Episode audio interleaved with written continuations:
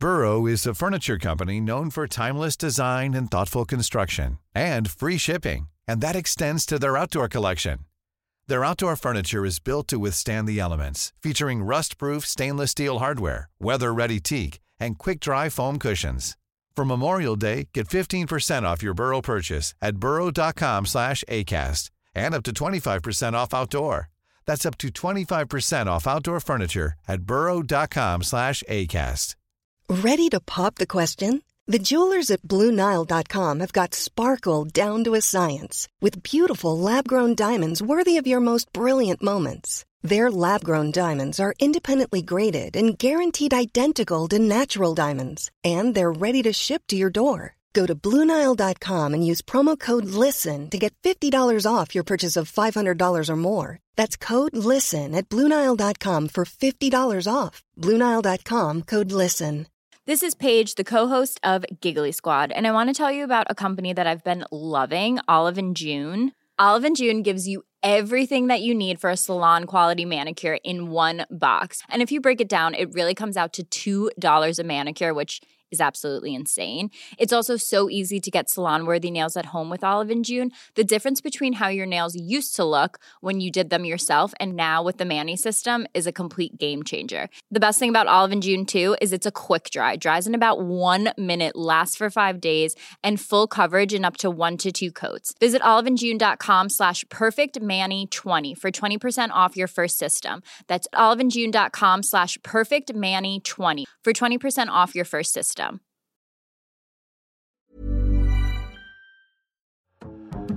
Yes, yes, y'all. My name is M.I. Abaga, aka The Guy, aka Mr. Incredible, whatever you want to call me. I just had an amazing time because I sipped tea with Timisan on Tea with Tay. Stay tuned. Hey guys, welcome to another brand new episode of Tea with Tay Pod, the only podcast that brings the tea as it is hot. And speaking about tea, this podcast is proudly sponsored by my faves, Lipton. Now, today my guest is a singer, songwriter, and one of the best rappers to ever do it. His name is Jude Lemfani Abaga. Yeah, you guessed it. It's Mr. Incredible himself, M.I. Abaga. Please put your hands together for my guest. M.I. Two, I go join my own hands. Hey, I eh, clap for. I clap for you. hey, bro. This has been a long time coming. No? Yeah, I've man. been chasing you. You know, you're a superstar, so you don't give us time. You know, I'm not available. But I understand that you're working a lot. Man, I've just, I've just truly, I'm such a fan of your pod. I've been looking forward to doing it. My wife too really loves you, you know. I love her and too. she loves, so she loves, loves, loves your pod. I'd even tell her about it because she would have forced me to do it like four weeks ago. She had maybe travel back to Nigeria to come and do it, but I know I'm talking to when I need, when I need to get you to do stuff. but but I'm, I'm glad to be here, man. Looking forward to the I'm happy that you're here. How are you these days?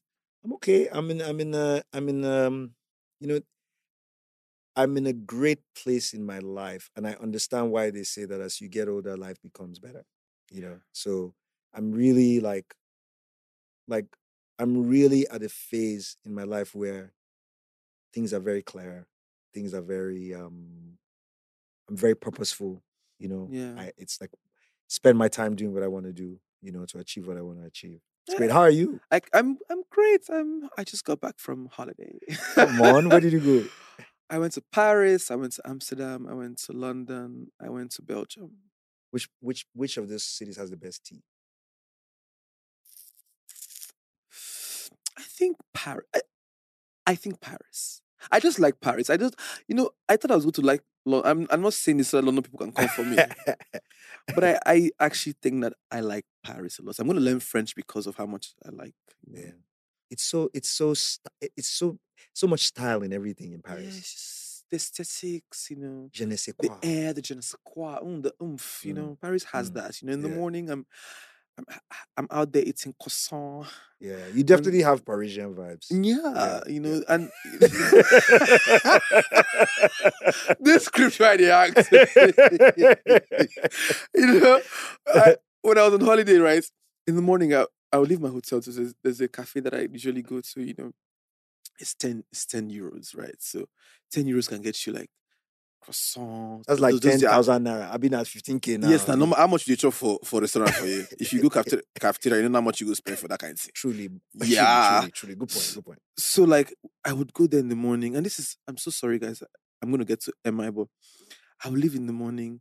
As I'm entering it, I feel, you know, I feel very Parisian, you know, as I'm Mm. walking in and they're serving me the bread Mm. and sunny side ups, Mm. the runny eggs. I'm just Mm. like, this is my life. Shut up, shut up, shut up, Shut shut up. up, shut up, le corps, shut up, shut up, oui, oui, shut up, le corps. Hey, man, you would know. You You, know? know? they don't know. You know, they've never been. they go off our camera now. The go podcast. They go tell you at the end of the podcast, bro, yo, this, you know, eh, sorry, camera had a fault. oh no, but I, I had a good time. I, I, I honestly think that the only way that I can survive as a creative right now is if I take regular breaks. And Yeah. yeah, Yeah. that's why I do that. I don't even think that we should think about it as as like as creatives. We shouldn't think about our breaks as as breaks. Like from the corporate world, like one of the top CEOs, Jeff Bezos, says that the most important thing that he does with his time is thinking. Now, most creatives, when they're thinking, they think they're not working. They don't count it as work. You know, when you're watching videos, when you're you're replenishing yourself mm-hmm. creatively, you know, but you have to do it. Like sitting down, creating content, talking to people, it takes like you're giving of yourself. And replenishing that is is actually a- an act of work as So, well. you do the, the truth is that even when I'm on holiday, I'm I'm I'm actually not on holiday because I'm constantly thinking of th- my contents, and and thinking is also a, is a stressful process. Yeah, exactly. I need to I need to sit down as a creative and not think. How Yeah. how about that? Like really truly in every two week period take a two day break where you turn off your phone and you don't do anything you see that when you come out of it your everything is so much clearer So my issue is that my mind works on over. Like even when I'm sleeping, I'm thinking. yeah yeah Once I wake up, my thoughts are already all over the place, and I literally have to pray and quiet it. Yeah.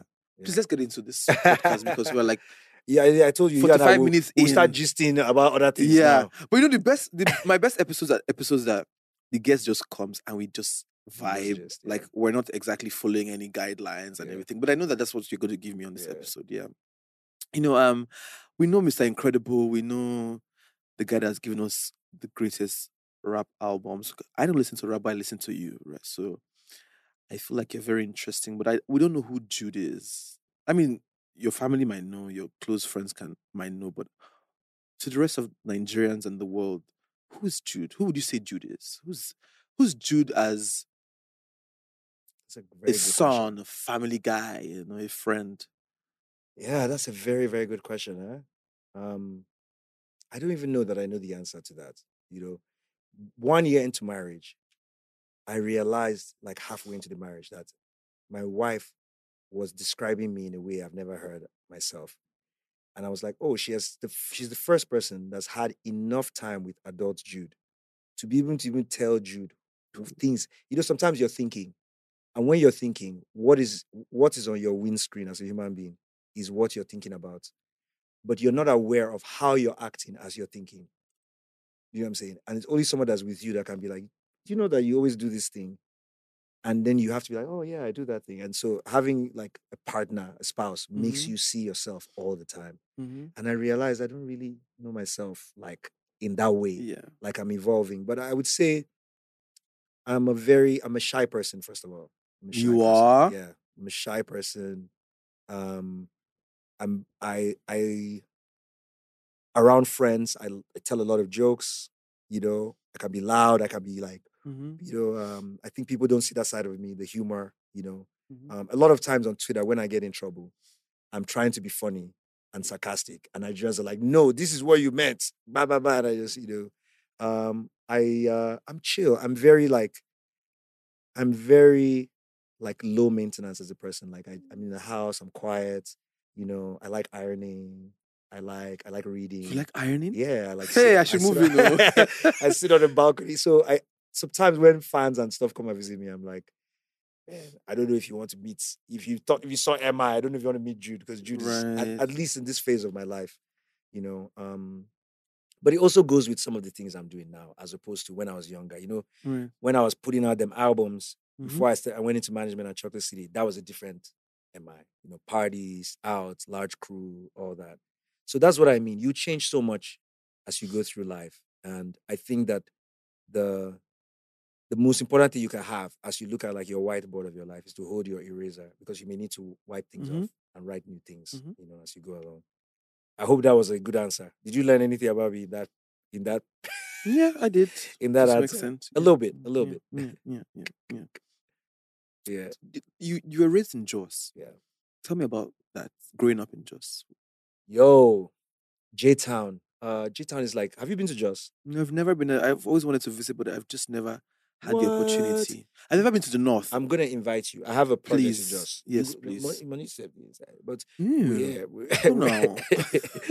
project is just early next year to Mhm. work with creatives and to help them gain some skills and stuff. But just when you arrive, you're gonna see it. It's a magical place. I hear. Magical, bro. During summertime, they're they're like fireflies at night. You know those those like little light those Yeah. things that have lights everywhere. They're Yeah. butterflies. They're like beetle bugs. They're apples, strawberries, fresh cucumbers everywhere. Strawberries. Natural in Jos. Ah. It's just a magical place, and the people are peaceful. They're kind. They're artistic. They are very loving. Um, very simple. You know. And so for a creative, it's like the best place to I go. I don't think Jos gets enough PR It doesn't. It doesn't. because a, all. a couple of people have said this thing, but I'm like, "Mm, yeah. this is not the narrative I have of Yeah. Jos. And I just I grew up looking at like music music icons. Like, do you know who Dr. Panam Percy Paul is? Yes, now I mean, no, I'm a church boy. Ah, come on. I'm just praised the Lord. And you know he was he he, he really did well in the South South. Yes. Yes. Oh, so he was from there. He's from Panam. It makes sense Panam now. is a like I, I- he's not from um he's not from Plateau State, but I I think effectively all his career was was from out of Plateau State. So I saw him. You know, like when you see an upcoming artist, Mhm. I used to go to church and he would come and perform with his band. Then all of a sudden, this guy had the biggest song, He was huge. huge, and and he wasn't just the only one. There was one like um iconic like Islamic Muslim singer called um uh Dan Maraya Jos, icon of music. He plays his this instrument called the molo. Ding ding Mm. ding ding ding ding ding ding ding, and he would be like, and just say, like this huge icon of music. Right. And then I grew up with like like a lot of other artists. P Square were coming up in Jos at the same time. Um, Well, yeah, P- P Square lived in Jos, man, their whole lives. They're Jos guys. I'm, I'm able. Yeah, Ah. like it's crazy. The Jos, the Jos, Jos is heavy out in this industry. You know what I mean? If you just think about the MI strain, it's MI, Ice Prince, Jesse Jags, you know, Actually, Chopstix, mm. uh Grip Boys, Young L, like there's so many artists that um come through that. And it was just magical music, um, very, very beautiful place. And then of course, around the turn of the uh, millennium, you know, these religious riots and uprisings started happening. Um, the- I think the city's trying to bounce back culturally from that, but it's not lost any of its magic. It still Yeah. has that Mm. that magic. It still has the potential, like most of Nigeria, you know. Um, and it's a beautiful place, man. I can't wait for you to come. I, You know. I, I should come. Um, I, I want to know what your childhood was like. You know, you were raised by Christian parents, first Yeah, of yeah. all. Your father is a pastor. How did you end up being this in the world. in the world, like secular say, you know? yeah, so, but I mean, you were raised in, in the church. Yeah. Growing up in the church is always different. And the, the, the kids that grew up in the church, we know them. And you're now a PK. So Yeah. I'm trying to imagine what that was like, you know. yeah, my dad was like, um, he. So when I was a young, when I was cognizant, he was a pastor at the very, very early stages of my life. But then he became an evangelist, which is a little bit of a transition, you know. An evangelist is like, like they're the they're the Afrobeat stars of church. Mhm, they're the ones that do stadiums. So very early on, I saw my dad do like crusades. I saw my dad. He was on that level. Yeah, I saw my dad meet uh Reinhard Bonnke. Oh, I know. Reinhard. You know, Go meet Benny Hinn. Go meet David Yonggi Cho, who are like church heroes. Yes, yes. That's what I just saw early on. My father just he just said, "I'm going to South Korea," and just hop on a plane. We were just were like, "What?" Going to the airport was a trip for us. Do you know what I mean? Mhm. um, because just is magical. So it feels like you have everything there. Then Yeah. this guy, you know, in his early 30s at the time, would just be like, I am going to Israel, hop on a plane, come back. And the other thing about it is that church communities also at that time, at that phase in the economy of Nigeria, were also the perfect place for young people. Like that's why a lot of, you know, people come from those church communities. a lot Yes, of yes. music, Yes. a lot of family Yeah. and friends around. So you have a lot of friends. Um, so that was very helpful. Um, of course, the question you asked about what happens when you start transitioning. Mhm. My parents didn't really stress me about the music I was making. I think they'd seen me love music my whole life. But Mhm.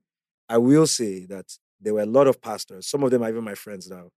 But when we left Jos and started the Choc Boiz, they were. I even heard one or two preached on stage that, oh, these boys, they don't join Illuminati.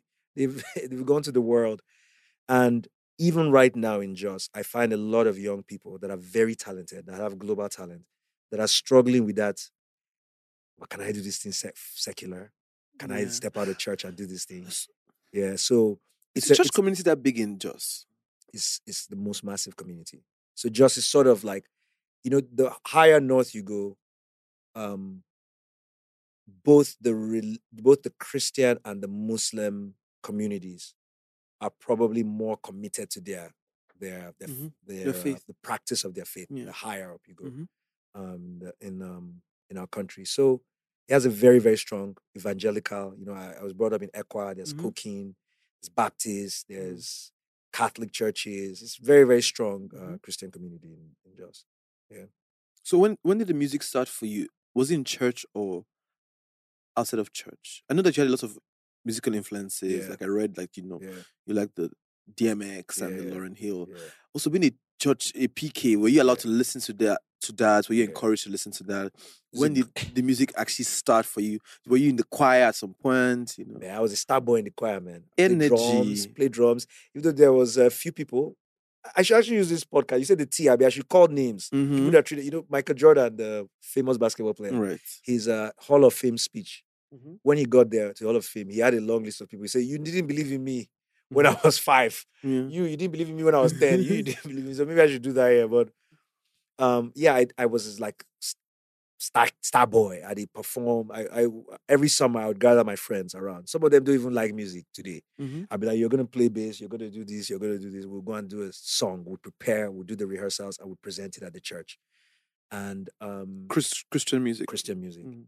So along the way, if your if your if your heart is to love music, you start hearing some music that you're like, what is this? that? when I heard rap music for the first time, I remember one of my classmates, because again, I'm pastor's kid. I joined secondary school, and what a friend of mine called Emmanuel Bio was rapping a Heavy D song to me. Let it rain, honey, pop the umbrella. It has to go down smooth. I was like, what? and because my voice isn't great, my singing voice isn't great, I'm like, I found my thing. You know, from then on, a strong head. So by the time I started putting out music, my parents were already like, okay, we know this is our son's calling Really? and we know him because I was also a little bit um I was very driven about what I wanted to do. Remember, I've seen my dad do great things. Yes. You know, I think this is part of the importance of what parents teach you without teaching you, Mhm. right? Um, so when I started, they were just like, okay, and I don't think they've listened to most of my most of my music. In fact, when I early on when I started rapping, I wouldn't even use cuss words at all. You know. Then by my mixtapes, I started and doing small, small, small, small, small. So small, by that small, time you were spirit filled. What what changed? I became industry field. As you, you know, when you enter Lagos, industry will say, "Let me say, let me Mhm. let me see your pure heart, and let me Mhm. say something about that."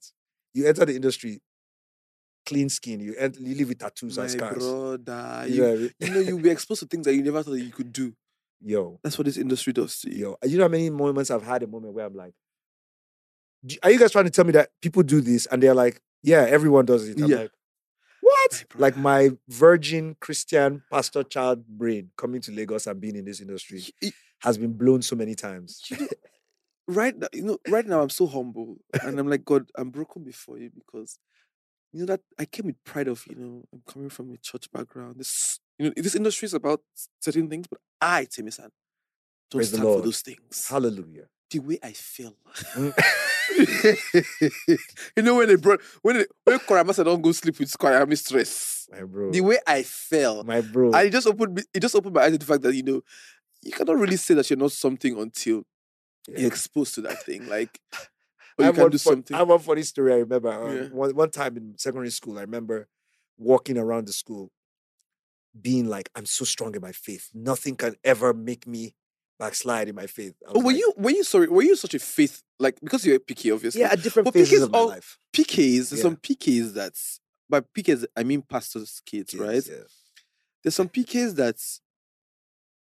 try to emulate their parents, then there are There are some that are outright rebels. Which one were you? I was, I think generally my parents would see me and and and people around my family would see me as a good kid. I think generally. I'm I'm, I'm largely the responsible type Yeah, of first son, yeah. you know. Um and even like even if you look at my career, it's not like there's really been like um morally inclined scandal. Yes. I've sort of been like, you know, clean slate. yeah, clean fairly, slate, Yeah, relatively. yeah. This is not to say, I mean, I'm talking about the narrative out there. This is not to say I'm I'm as guilty of all things as most artists are, but Mhm. um I would say that that just because when you're doing something like music and you become popular, just because it's it, it has a lot of conflict with faith, especially people if you come from a place like Plateau State where people really practice it very seriously, there's always that conflict. Mhm. Um, but look, this is the way the world is right now. So, I tell you the truth that when I look at things now, eh, I don't try to pick one option. Mhm. I try to understand. I, I say to myself, there are probably two or three true options happening at the same time. Mhm. That's one of the things I've learned about life. That it's not either or, it's and and. Like both people are probably correct. Mhm. Do you know what I'm saying? But truth is one, don't you think? But truth is complex. You're right. It's one, Mhm. and everybody may be contributing to the truth. So like, let's give example now. You go back to that uh, story of the blind people and the elephant. Mhm. Everybody's touching the elephant from different points. So somebody says this is a wall. Somebody says this is a snake. Somebody says this is a tree. Mhm. Somebody says this is marble. They're all correct, and the truth is one. But the truth combines all their perspective. Do you understand? So that's how I sort of look at the world now. When I look at something, I say to myself, like, okay, everybody's going to tell the truth to contribute to what the real truth is, which is probably a larger story that none, not all of them can see. You know, and that helps me understand it. So in that way, I say that look, there's a deep complexity. If you take away faith, if you tell people that, if you tell, if you tell Christians not to make secular music, first of all, you're removing, let's start from Don Jazzy. You're removing Don Jazzy from music completely. Think about what Don Jazzy has meant to Nigeria and Afrobeat. Mm. It's complex. Can you, can you, if you're his pastor now, go back in time, can you tell Don Jazzy not to do secular music? Think about all he's contributed. Think about the lives he's changed. Mm. And. So it's a complex thing. Whereas the person that's having that belief in faith, can I tell them they're wrong? You know? So it's like, I look at the world sometimes, I'm like, it's complex. And that that's the right way to look at it and leave it. Fair know? enough. So, yeah. Tell me about uni in America. You schooled in America. Yeah, I'll start in uni in Nigeria first. Oh, you did uni in Nigeria One too. year, ATBU, eight carryovers. Where be that? Which, which school you Eh, got? carry- eh, It uh, carry. Bauchi, Eh? Bauchi, ATBU. you, you know go class. Eight carryovers. I was just, my head was just in my creativity. Right. And I You're went probably to the guy that would never come to class but be in the studio. I went to study the quantity survey. Ah, Quantity survey. The way that they go field. know, up to now, I'm not sure I can explain My brother. what quantity survey is. You know, I don't know if uh, people have had this this thing when you're entering university where they're just like, just enter this lane. You now Yes. just start entering the lane. You don't even know. Do you know that that's how most of us went to uni? Can you imagine how crazy that is? Think about the fact that you're competing against people in the rest of the world. When I went to America, my first year, the whole year, is focused on you picking what your course should be. They tell you to try different things. You have counselors to help you figure out this is what you should be doing. Meanwhile, in Nigeria, they just say, What you're, is- a, you're yeah. a quantity surveyor now. So, but why quantity? Who picked it for you? I wanted to do architecture, but my JAMB score wasn't high enough. Oh, So they're like, okay, just go to QS. And you know how it is now. Your father will agree with the, the Mm. dean, will agree with the lecturer. so just put him there after we change. there, that's it. I was in Do you, do you know how I chose my course? I think it was my uncle that walked into the room that day. I said, I've I'm, I've picked Unilag for JAMB form. Say, what do you want to be? I want to be an actor. Seeing that mom is not going to pay for anything that's not a serious course. Because my granny wanted me to be an engineer. I said, from where to where? How can I be an engineer? You understand? So I picked law because it looked like the most Yeah. lucrative, you know, thing that I could have gone with. Did you go? Did you do law school? I did. I have a diploma. I just Ah, never went to collect it. Chipetele. Ah, yeah. So I went through diploma in Wow. in law. And by the time I was done with the diploma, I said, God, if I continue like this, I will never be successful in life because I couldn't understand what I was getting myself into. That's how they moved me to history. By the time I was doing history, I never stayed in class because I'm like, what will I do with this history, God? Even the history, I don't remember. but I can tell you that all the things I learned from that history, maybe na Mansa Musa, Mansa Musa finished. it was so funny. that I don't know how I. I was always smart, so I got Yeah. by. But I just knew that you know. Yeah. I and was, it's such a waste, right, for all, all us smart kids. Because imagine they gave you something. Imagine like imagine I did creative arts. I- imagine and you had a professor like on the state side they would be like you're so talented your professors would be like look Mm. what do you want to accomplish let's Mm. set you on a path Mm. let's connect you to this tutor let's yes. take this extra course go go do this internship you Mhm. know they prepare you for the world Mm. and i think that in our country that's one of the things that when we fix we're going to see the true potential of nigerians Mhm. because i don't know if there's like any uh, nationalities out there that can compete with us in terms of that combination of culture energy and intelligence Mhm. but we our systems here are set are holding us back so bad that it's really difficult for a young person to make it past by the time you pass through the system Yeah. system don't point you go like this meanwhile Mm. road not like this you understand you know the fun thing about Nigerian young people, and, and, and I say it every time that we're so resilient that we've always find ways. yeah I've never seen a country that has this much creativity and resilience in Yeah. young people yeah because it's the same Nigeria where Nigerians or young Nigerians use social media to create jobs and opportunities for themselves. yeah We are so talented that you know, in eh, if we were in an ideal country, right? oh i have a question for you about social media a gen z question Yeah. what is this ai but so I think explain it's, to me what's TikTok. happening It's TikTok. so what, what's happening what there's roses there are all these So I feel like those, those roses, and I don't do a lot of TikTok, but I know that I can infer that those roses, those things are points that they give. I think you can convert it back to money with TikTok. so people so basically people buy like these tokens and they come on your live stream and they can give it to you Yes. and then the person can convert it as money Yeah. So people work for that money. So all of so, that. so is i'm asking for you to give me points basically yes. So I I I, I I'm imagine that. out the miai see Am I? this is my entry point into crazy. tiktok ladies and gentlemen because like uh, two weeks ago i saw this really you. beautiful I need to start this thing. It's crazy. then today today not posted like Uh, yeah, a, a slide. of them hmm there's like the Igbo one there's like You know, Nigerians are so crazy. I love it. I love it so much. i'm like you were just talking about creativity i'm like we truly are like yes, we are. the goats of creativity yes. in the world So I like I can't lie to you. Yeah. We are probably the most creative nation.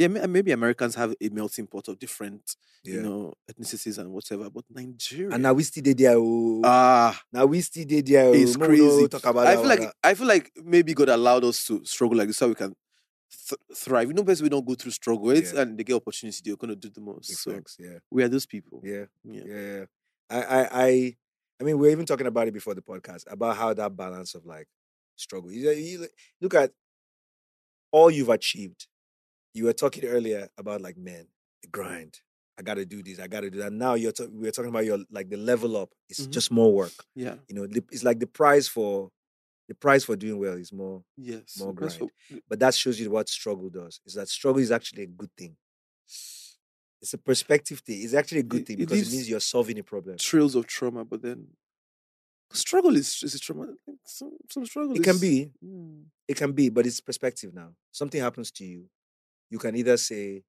this is a bad thing Mhm.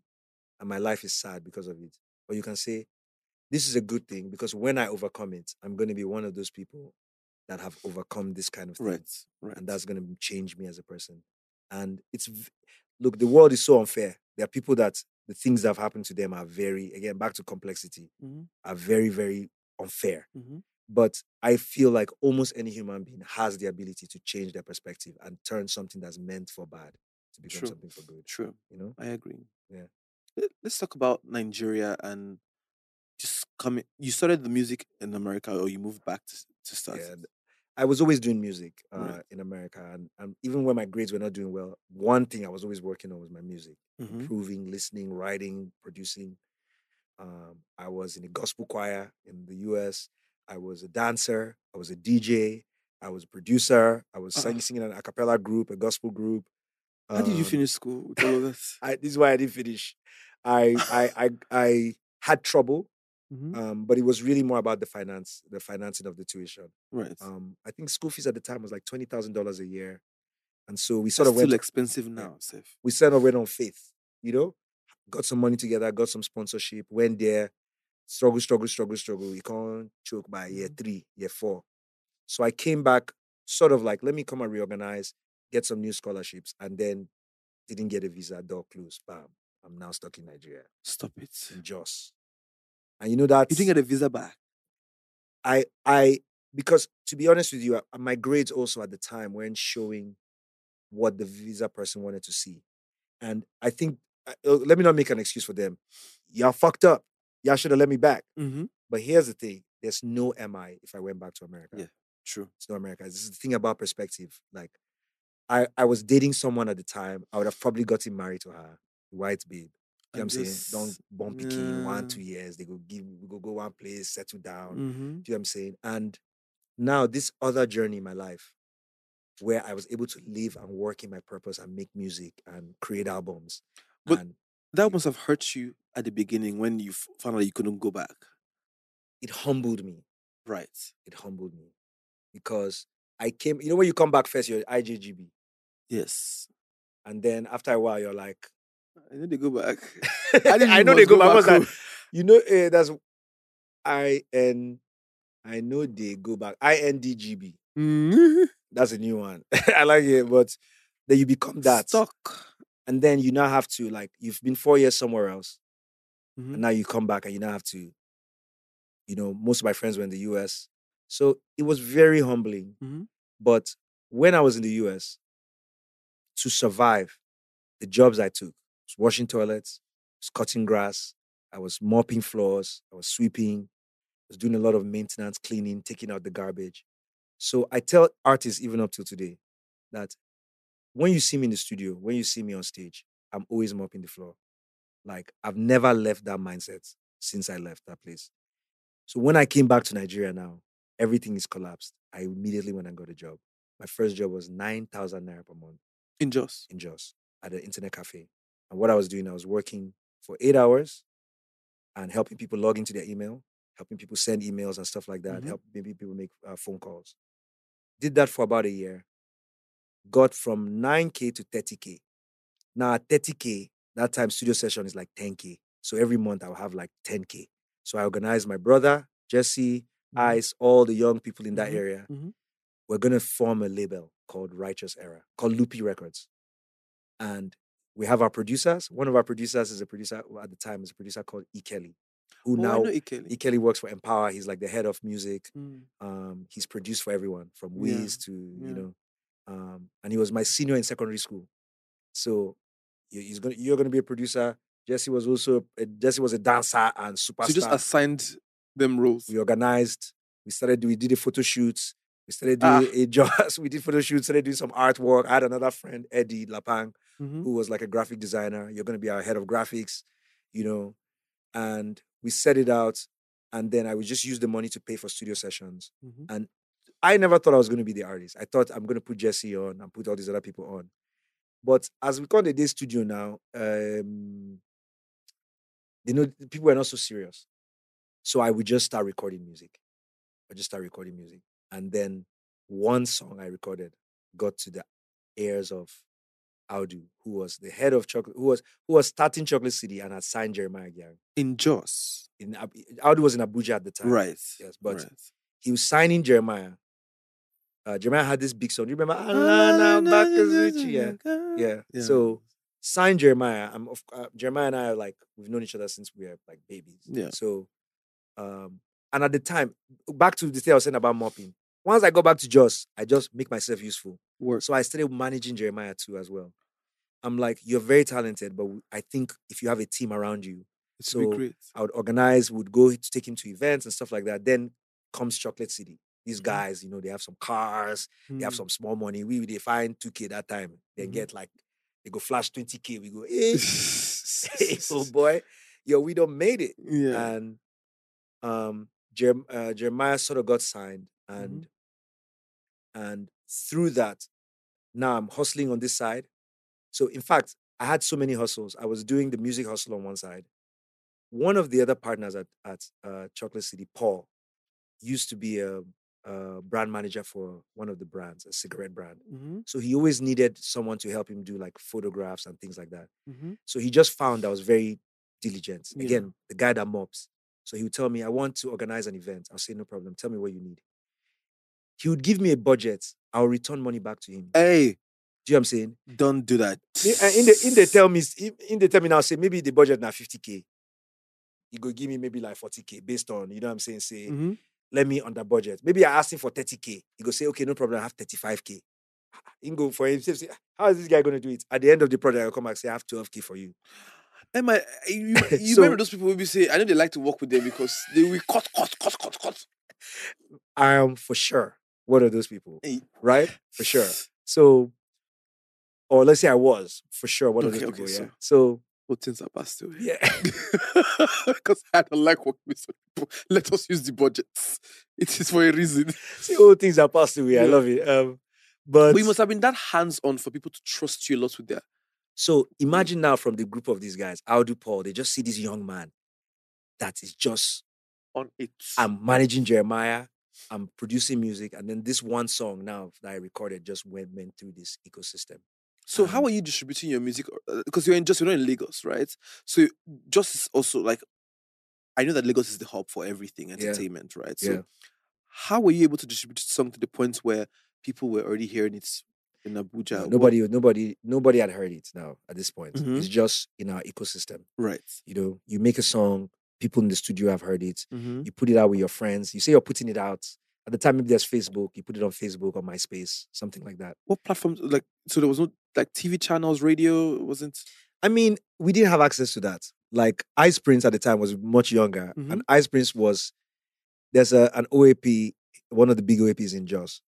Ice Prince was was their landlord. Ice Prince's family estate Mhm. uh, was housing this la- this guy. So Yeah. Ice Prince used to get on radio, you know. But right. the rest of us, it was only through the fact that we were just working so hard and building community and putting out music. We are organizing our own shows. I used to do something called jam session. Basically, we take our studio equipment, we set it up in a room, and we perform for two, three hours.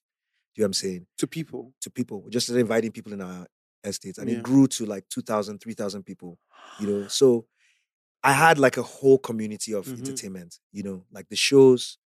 We were doing, we had a studio, we were doing all this stuff. And I think at the right time, it just channeled into a deal at Chocolate City. And to be honest with you, I, I'm- I'm not saying this. uh, okay, let me not say why I'm not saying it. I'm Mhm. saying it for the benefit of young people that don't know what to do next. I'll say that if you stay, if you stay focused on the thing that's in front of you, people are gonna notice how hard you work, even if the thing you're doing is not is like mopping. Mm-hmm. Like if you if you're working in a place and you see somebody that mops but mops with diligence, 7 a.m. they're there, they look clean, they get out the mop, they do it, they're smiling, they say, you're gonna notice Yeah. that person does it for two months. And then when an opportunity opens up, it always goes to those people, you know. And I felt like I was just one of those those kids at the time. By the time I came to Lagos now, imagine a rapper that's been doing shows, been organizing studio sessions, been writing, been doing uh, been managing artists. So it was like the rest of the game was in slow motion and I was in full speed. Okay, so let, let me let, let's let's Yeah. break it down. So Audu finds you yes. and tells you to come to Lagos or Abuja. So Jeremiah got signed to Chocolate City. Because I was close to Jeremiah, I would travel with Jeremiah. So I started meeting Audu and them. Mm-hmm. And because I was working with Paul, who is Audu's partner in Okay. Jo- different different sector. Right. Me and Paul have our own relationship in Jos. In fact, Yeah. the day that Paul told Audu, there's this guy I think you should sign. Audu was also telling him, there's this guy I think we should sign. Audu had heard a song. He was telling Paul, we should sign this guy. Mhm. Paul had heard me perform somewhere. Mhm. was saying, yeah, I, I heard it. I know you heard someone, but there's a rapper I know in Jos. Mm-hmm. And they discovered it was the same person Right. that we were talking about. Right. And then from there, now it was his own journey. Because at the time, Audu was a young label owner, didn't have the funding. So I still had to figure it out. You know, so uh, through one of our trips, I met Djinee in Enugu Mhm. in 2006. Okay. 2006. We went to do a show. Um, there's so many parts of this show, but when we arrived at the show, I Mhm. remember that Waje was there. She was an Yeah. upcoming artist in Enugu Yeah. at the time too. Yeah. And I went as Jeremiah's PA. Right. But Jeremiah was like, ah, this guy can rap. Get on stage. Oh, So when I got on stage, the whole crowd went crazy. The show was Jeremiah and Djinee. right. And later on, we're hanging out. Jeremiah was like, MI rap, rap, rap? And I rapped, and Djinee heard. This time, Djinee was on Sound City in Lagos. Right. So Djinee said, I have a program. I want you to come to Lagos. Right. This is how I now came and stayed with Djinee. And because I was so organized and I had all this studio and everything, Djinee and I were able to build a sustainable friendship. I Mhm. felt where I was like, I can do production, I can do so and so. He's like, fine. I moved into his house with a lo- bunch of his other friends. Um, Mex, who shot the video for Safe. These Mhm. guys are like big guys now in production space. yeah. Just a young group of us. We're like five, six of us living Mhm. in the house. At first in Bode Thomas. And then we Mhm. moved to Onipan, you know, sleep on the floor in the in the in the living room, you know, and just have fun that young early stage yeah. and go back to Jos. You know, go to Abuja sometimes, try and get as much money as I can, come back to Lagos, Mhm. hustle, go back to Jos. But what I had in Jos allowed me to be very, even at a sm- in a small space, allowed me to be very dominant because I could produce. Mhm. I had my studio back in Jos. I had my community, I had my shows, I had fan base already growing in Jos. I already had so much experience performing, so I could go from place to place. And you know, it just helped me grow really quickly. So, so when did the big break? Because you know you can be hustling and hustling and hustling, and Yeah. you would just realize that you finally found that big break. Or the one song, just just just takes one Yeah, song, yeah. to say you know, I think that song arguably could be safe.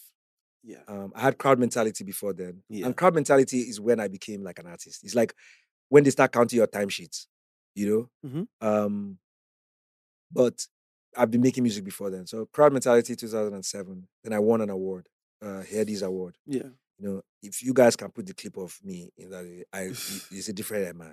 You see the real Jude coming from Jos there. Mhm. And the way I shouted when I got I went, ah! I remember that Jos was on fire that day. People were crying, like, what? This Jude guy. Imagine, like, music was it looked so distant. It was like Keke and D1 and all these big hummers, Mm. and we had like poor kids in Jos. Mhm. And now one of us, without having Any father, brother, I didn't even know anyone in Lagos right? you know what I'm saying, is now an award winner, best rap single. And I felt like for most of the young artists in Jos, that just changed everything. They just were like, okay, Jesse, Ice Prince, all of them, they were like, okay, it can be done. Um, Could they, they moved in. Omo, Omo, people start to move. And the move, like one of the people that moved with us now is now the CEO of Chocolate City, Abuchi. Right. He was his engineer at the time in the studio. Mhm, So people mhm. just came and found a way, you know, as as Nigerians, you said spoke about it, that resilience. Yeah. Um, T- tell me about life going forward. So from that moment when safe happened, you know, tell me about the trajectory going forward. So your, so your siblings moved. I mean, just Yeah, my Jesse team. and your, your Yeah. your team they moved. Tell me about what happened going forward. Because Yeah, the, so- the career just kicked off Yeah. from that. Um, yeah, this is a good question because so we I, I moved in with Djinee in let's say 2006. Djinee and I became like proper roommates, like let's say 2007. Two of us in the house. And then my Jesse Ice Prince and Abuchi came and were living with me at Djinee's place. Mhm. Um till like 2009, we moved to our own house in Obanikoro. Oh, happy day. The two days when we bought our first car. End of discussion, Honda. Hey, that too. my dear brother, me, Jesse, and Ice Prince were driving through the city of Lagos. We could not believe That this was your life. we made it now. Yes, We from own Jos. a Honda, Accord, in Obanikoro. and we're moving in one accord. Do you understand? I love it. I love it. I love it. What more is there to say? Is the end of discussion. You know. Uh, Yes. so, Car rapper number one. so, and then when we moved into our own house as well, Yeah. um, when we moved into our, I remember just being like, man, we've moved into our own apartment. Where, where, where was the apartment? Obanikoro. Okay, yeah, yeah. Yeah. Obanikoro and, still. and that house is still within our the chocolate city it's still being occupied by someone within the chocolate city Oh, that's ecosystem up amazing. till today more than yeah we moved in 2008 so like 15 years now We've kept that property. Um, and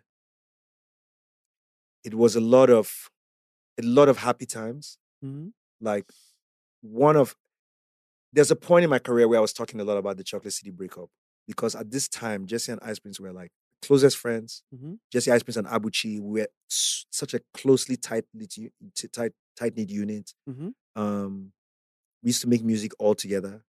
We used to collaborate on songs. There was a lot of healthy competition. Right. You know, life was just simpler. Uh, we could share easier. Um, and but it was also very tough. You know, no money. Um, and it changes the dynamics because now, you know, even though I was sort of the leader already from Jos, Mhm. you know, now everybody has to now start figuring out themselves. Mm. And because I came from America, I was giving my people American rules. When we moved to the house, I'm like, everybody here is going to pay rent. You know what I'm saying? I did it because I knew that having responsibilities forces you. To be yeah. It forces you. So I, I'll tell this story about Ice Prince. And for every Ice Prince fan out there, this is all you need to know about Ice Prince. So when I asked the first time I called everybody in the house, I was like, we were like six, seven guys here. I want everybody to pay 30K rent. I'm paying for the house. The house was maybe like 2 million naira. I'm going to pay the rent. But our monthly bills are like, let's say 200K. Mm-hmm. Internet, food, blah, blah, blah. I want everybody here to contribute. That's the prerequisite for staying in this house. The first few people that left were my, one of them was my Egbon, and one of them was my classmate from school. They could even, these ones I have experience in life. They're like, man, we out of here, man. What kind of wickedness is these people they left? With all the money I'm making as it. Ice Prince, who was the youngest in the house, he came to my room and he said, MI? But you know I don't have any money. Why are you asking me to pay rent? And the question was so sincere that I was, I, I said to him, Ice Prince, because I feel like you are already uh, valuable enough to make money Mhm. and that the money is already out there. Some other artist is connect collecting that money. So I'm giving you this thing. I'm not going to kick you out, but I'm giving you this thing so that you start paying this rent. And from that moment, you know that you have a claim. To I want you to do this. Mm. So Ice Prince, I want you to go out and start looking for opportunities. Do you know the next morning, like 8 a.m., Ice Prince got up and went out and he found a job that day. He booked a tour to work with Sprites, 30, 30, uh, 30 uh, gigs across the country. Mhm. When Ice Prince went and came from that DC, now imagine a young artist now, he went to Enugu, went to Owerri, went to uh, um, Ilesha, went to all these places. He saw Nigeria in a new way. When he Mhm. came back, immediately recorded Oleku and all those records. And- even gave me African rapper number one. He's, he, he came back and became a hit machine immediately. He's like, he saw Nigeria. Now, let's go back to the moment of the rent. Right. That told me everything I needed to know about Ice Prince. Like, he heard this thing rather than speculate. He was like, tell me, explain to me. Mhm. When he understood it, he was like, I can do this. And he went and got it done.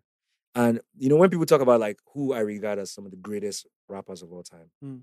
I feel like Ice Prince always gets neglected in the conversation for his real impact. Mm. We have to remember what Ice Prince did for rap. Right. Ice Prince was was the guy that had global hip hop dominance True. from Oleku to that Yeah. period, like South Africa. Bab, he was just hit after hit after hit. When we started doing international artists, Ice Prince was one of the first. Now international artists are Ice Prince was recording with French Montana, all these guys going to the US, Yeah, all them BET awards. Ice Prince was the f- nominee Yeah, true. you know? Um and i think it's just because he's just a chill you know? He doesn't toot his own horn he stays in his own lane. People don't really you know he should he should be in every conversation he he's in i think he should be in top three conversations. Like Mhm. he's really that impactful. He made such a difference to to the genre and to and to afrobeats and that movement forward. Ice prince was like ice prince was there the whole time with wiz david all those Yeah, guys as he went along yeah. you know um and uh so shout out to ice Shout out to Ice Prince. have Tell you had him on the pod No, I'm not. I know. I, I That's a eventually story. You're gonna have stories for you, man. Yeah, I know him. um, tell me about your relationship with Jesse, your brother. Jesse Jagz, the greatest. So Jesse Jagz was like, I feel like he- he's great, but he was. I feel like he just never wanted to be out there too much. Yeah. I feel like he wanted the work to be out there more. Yeah. I've never seen Jesse do like interviews or Yeah. things. He was just very. I knew he was. I knew he's very talented, but he was very. It was giving me Sia vibes. You know, Sia, how Yeah. Sia doesn't want to be seen. And, Yeah. yeah. good. Yeah, that's a good analogy. So Yeah. there's a guy in our in our in our, in our city called Piruit. He's a basketball legend to us. Piruit used to score like Michael Jordan used to score in the NBA in Jos. But because of where he's from, Mhm. he would never be appreciated in his lifetime for the things he can do. I know we all have someone like that. To me, Jesse Jagz is one of those artists. Like I look at Jesse Jagz the way I look at Bob Marley. You know, like here is somebody that as God was creating people, he said, Your own gift will be music. You understand? The thing about those people is that they are so deep and they're so powerful that a lot of times they are misunderstood. And a lot of times they show up in the wrong place and they're never fully appreciated. Right. You know.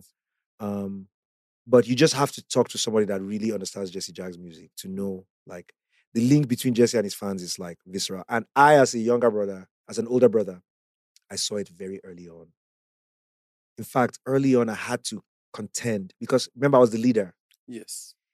If I did jealous my brother, It was a force too. Sure. I go fuck up. Mm-hmm. I no go give him opportunity.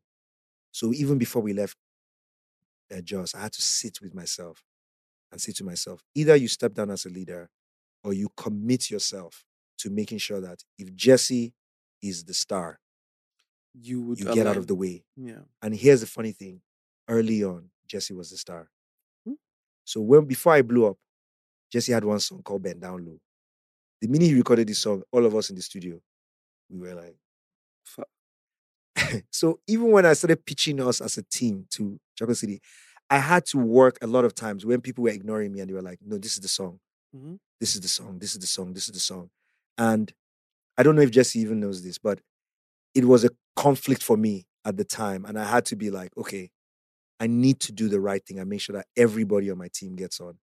And so I'm glad that I resolved it early on internally with me Mhm. because a lot of times as a human being, you have emotions that you don't know what to do with and you carry it on. But I, I was like, this guy is just so great. And and outside the fact that he's my blood brother, all that, he's just a great artist that deserves. So I just went full in and immediately I could, as soon as my own stuff had come out and done well, immediately I could. I was like, Jesse, Jesse, Jesse, Jesse, Jesse, Jesse, Jesse, Jesse, Jesse, Jesse, Jesse, Jesse, Jesse, Jesse, Jesse. Jesse Self just went to Abuja while the company was still trying to figure it out. Put out Wetin Dey. Explosion. Explosion. And the rest is history, you know? Um, but my relationship with him, we've gone through a lot. We've gone through a lot, you know. Uh, I'm going to speak so, I'm going to speak as honestly as I've ever spoken about that relationship Okay. here because to say that, first of all, we're brothers. Do you have a brother? Yeah. I have. Do you have a good relationship with your brother? oh yeah, a very healthy one. brothers like when you're somebody has siblings there's a there's a layer especially if the, there's if, especially if you grew up in a healthy ecosystem no matter what happens in business there's a layer Yeah. and between me and jesse that's never changed Right. so even people see us chocolate city blah, blah, blah, all that stuff when jesse and i have been in the room it's always been love okay. as an older brother i've also had to learn how to listen to him because he has so much respect for me that sometimes he would just make himself small in the room just out of respect for me Mm-hmm. do you know what I'm saying? Mm-hmm. Um, and so I've also had some learning to do with it, with being able to say over time, like, but I would say that maybe we're in the best phase of our of our relationship as brothers now. Like when I go to Jos, Jesse lives in the most beautiful like home in Jos. Oh my God. Mm. Just peaceful. I just want to go to that balcony, sit, Mhm. ch- chat with him. We chat for hours, catch up, we laugh. He's in a great space in his life. Um, and I think Jesse's gonna make music. Like I think now we're gonna see Jesse Jagz. Now, like He's still gonna do music. he's he's one of those artists. It's like there's some artists that their music is not about Yeah. I dey young, or I dey hot, or genre they pop. Because they love to do it. I sabi.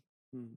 I'm a musician. I was created to make music. And those musicians make music, they're 70, they're 80. Mm. You know, Jesse's one of those. He's a gift to Nigerian music, you know. Um, and um, may the may the fates be kind to him for him to continue to bless us with his Mm. gift. You know, he's I don't think he's gonna be an artist that's a seasonal, like I'm always current. But just like he did, people forget he came out with Wetin Dey, it changed music. Mhm. He disappeared. He came back with Thy Nation Come, which had that raga sound. Look, I mean, you look at the genre now, everybody's doing some form of patois or something. Mhm. Jesse Jagz was the person that came out, I'm a murder them. Mhm. So they're doing uh, Bad Girl, all these songs, and all of a sudden people were like, oh, this vibe fits in, and he's he disappeared. He started putting out deep hip hop music. He disappeared. We're waiting for the emperor to return and bless us again, and we know when he comes, he's going to change the game again. The emperor, the conqueror, the lion is coming. okay, so then let's let's I, I, you know, I, I said it before, like I don't listen to rap, right? But I listened. I can at least I can rap if you I can rap some some of your songs, like especially the album that which, probably which MI2. album is um we action film. yes. I be a dog for this MI. action Thank you, film. flowers. Him. I really need these flowers, man. These I flowers. really thank you. Eh, Emma, I know they listen to rap. You listen ah. to me, I be I be gospel. If you know Bitasha comes or CeCe Winans, I know they listen. We listen to that album so much so that I know every song from it. Yeah. I want to know the creative process. And there were two albums Yeah. too, but like the first and the second one, Yeah. what was the creative process like? Because I, I I did lots of literature in school, right? And at the time, I was in secondary school where I was an A student in literature. Then there was rap, so I, I understood poems and had to be poetic and everything. So when I when I used to listen to it as a child, I'm just like, this guy. It takes a lot. It, it, you know, I feel like rappers are some of the smartest people Yeah. because it takes a lot of sense Yeah. or intelligence to be able to pull words together to make sense that much. And for every time that you opened your mouth, it made so much sense. You know, I probably would have listened to a song like three, four times and randomly just like, oh, that's what he meant. Ah, this guy's brilliant. You know, that's how brilliant the albums were. How did you make those albums? What was the creative process like? Were you high on something? Were you high with the most high? Like you have to give me context. Those albums are classics. I was just mopping, man. I was just mopping. You don't, Yeah. This your mopping. Yeah, where other artists are are partying, I'm writing the verse again. Hmm. You know, I I I know my brother, so I already know that there are sharks out there because I can look at Jesse and be like, "Oh, my art is bad." So I know that I have to beat you in the studio. I have to beat you with my work ethic. So you were competitive at. In fact, part of the reason, the competitive part of me is Mm. probably the part that even as as braggadocious as I was, I think that people don't really know about me. I'm insanely competitive. Like it spoils relationships. Where where I play football and places like that, I I go too hard. Um, so I just worked hard, man. I just take like there's a song Beef. To me, Beef is like to me, Beef is the best Nigerian rap song because even if It people don't know that they they know there's rap, if I start rapping it, see them, see them. They wanna, wanna beef beef me. The song forces you to follow it. That they see BET, on my Omo, now that I be frequently on, On the, the TV. TV. They wanna go there, they can afford the TP. See, my motto is do Do more, talk, less. less. Never get mad at another Man's man's success. success. So when people try to make sure I chop less, I I say no be your fault. You're just jobless. Nonsense. but do you and keep missing Yakubu. But and even the line about Yakubu, like, do you, but keep missing. Like Yakubu missed It's one footballer, clean goal. Oh right. Yakubu missed a World Cup goal that would have kept us in the competition. The, the net was open and they passed the ball to you, he missed it. So I said, keep missing Yakubu. But here's some advice if you still want to um, walk down the road, go hug Transformer, Mm. go find a cliff and do a Mm, Jimmy mm, Jatt. Find a cliff, do a Jimmy Jatt. What's Jimmy Jatt's program called? Jumper. Go find a cliff and do a Jimmy Jatt. Good, I beg. Jump off. Please, a round of applause. what I'm no, you gave us lyrics for days. I wrote this verse eight times, this song eight times to get it perfect. There's a line in the third verse where I say, People wonder how I be in, how I would fry when I sat in the sun through the weekend, Mm. believing if I work hard, I would reach them. What are the three days of the weekend? Friday, Friday, Saturday, Sunday. Saturday, Sunday. How I would fry as I sat in the mm, sun through the weekend, believing when I work hard, I would reach it. Like, Stop it. Those verses, Do you know what I just I got an idea for you Yeah. your content? How can we bring back these lyrics to social media in a way that I don't know? This should be a way to drive these lyrics on TikTok. yeah, Like just analyze these lyrics. yeah, and and I did the work, Timisan. Like this, you know, one of my feelings about Nigeria is that we don't we don't really have a meritocracy, Yeah. and that holds Nigerians back yeah. because people can win without doing any of the work. Do you know what I'm saying? But I can Yeah. just say I can speak for MI Right. to say that MI worked. Those verses are are and I did it because I would look at Modenine, I would look at Rugged, I would be like, these guys have given us so much. I have this opportunity. I want to say these things. And I just, you know, rap after rap after rap after rap after rap after rap. And I look back now. In fact, this morning I was running. Uh, I run every, I run every morning and there was one of my verses that was in my head. And I was doing the same thing. I was talking through the verse, just Mhm. trying to remember the verse. And I was like, ah, oh more. You bad. Do you know what I'm saying? Mhm, mhm. but it's it, the the you badness is not like I look at myself and I'm like, "Am I your special?" Mhm. It's not that. It's that I know that when it comes time to write a song, I'm going to take it more seriously. Mm. I'm going to mop the floor of that song. Will you Do you know what saying? Till it's shiny. You know what I mean? And when I see young people now, I always tell them, whatever your work is, practice excellence at this job. Mm. Because when you're at the heights, you're going to need to know when everybody else is playing, I know how to focus. You know what I'm saying? You're never going to run away from that in success. You're never going to be, you need to be able to be like, now is on me. You know, the higher you get. And, um, and that's what I just tap into. That's that's that analogy about mopping that I keep bringing back on. Mhm. That's that's what it is for me. It's like even right now on the things I'm working on, you know, sometimes you work in the dark for one day for something to be in the sun, right? you know? right? And in the dark, sometimes you're working for a year and nobody can see the results. Yes. I need to you need to keep mopping. Yeah. Keep mopping, you know.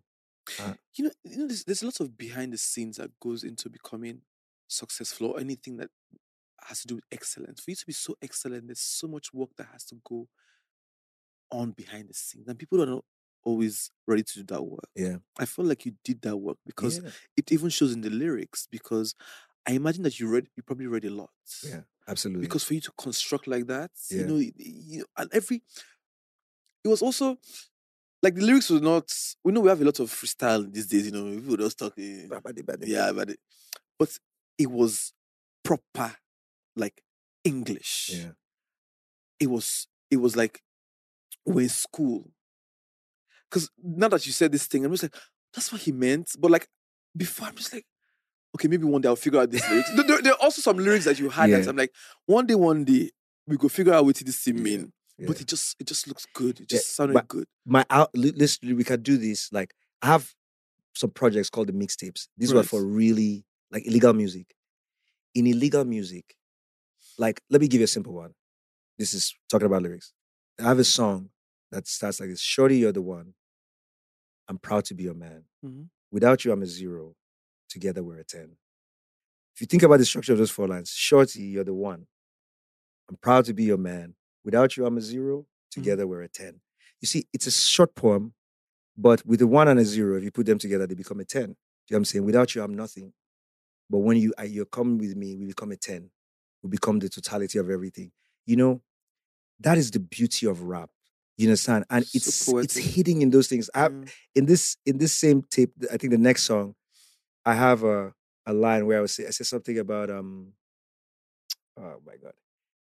Uh, verbal pugilist. I spit into an iron mic. Now this is now more lyrical, right? What's a pugilist? A fighter, Mhm. right? So when you talk about pugilism, everybody talk knows boxing. That's Mhm. basically the art of boxing relies on pugilism, right? Which is even a word. Where has anybody heard, heard But, but who says who, pugilism? which which musician says pugilist? But here's the point. Where you learn that one I from? said Eva, verbal please? pugilist. I spit into an iron mic. Mics are iron, Abby. Mhm. And the line, Iron Mike Tyson, right? Who is like one of the greatest pugilists of all time. Do you know what I'm saying? So with rap, you can you can take things and bend them and do so much with it. And at one layer, people are listening to you and they think they understand what you're saying. Mhm. But there's another layer where something is happening at the same time. Do you know what I'm saying? And it's going, and it's really beautiful when you can put both together. And it's beautiful to say. I have I, I I used to say during my career, I used to get beaten up about this a lot. I used to say I'm one of the greatest rappers in the world. I agree. And the reason I say so is because whether or not in my lifetime people say so, I want Nigerian audiences to know that we produced a rapper that whatever they could do there, we were doing Yes. here.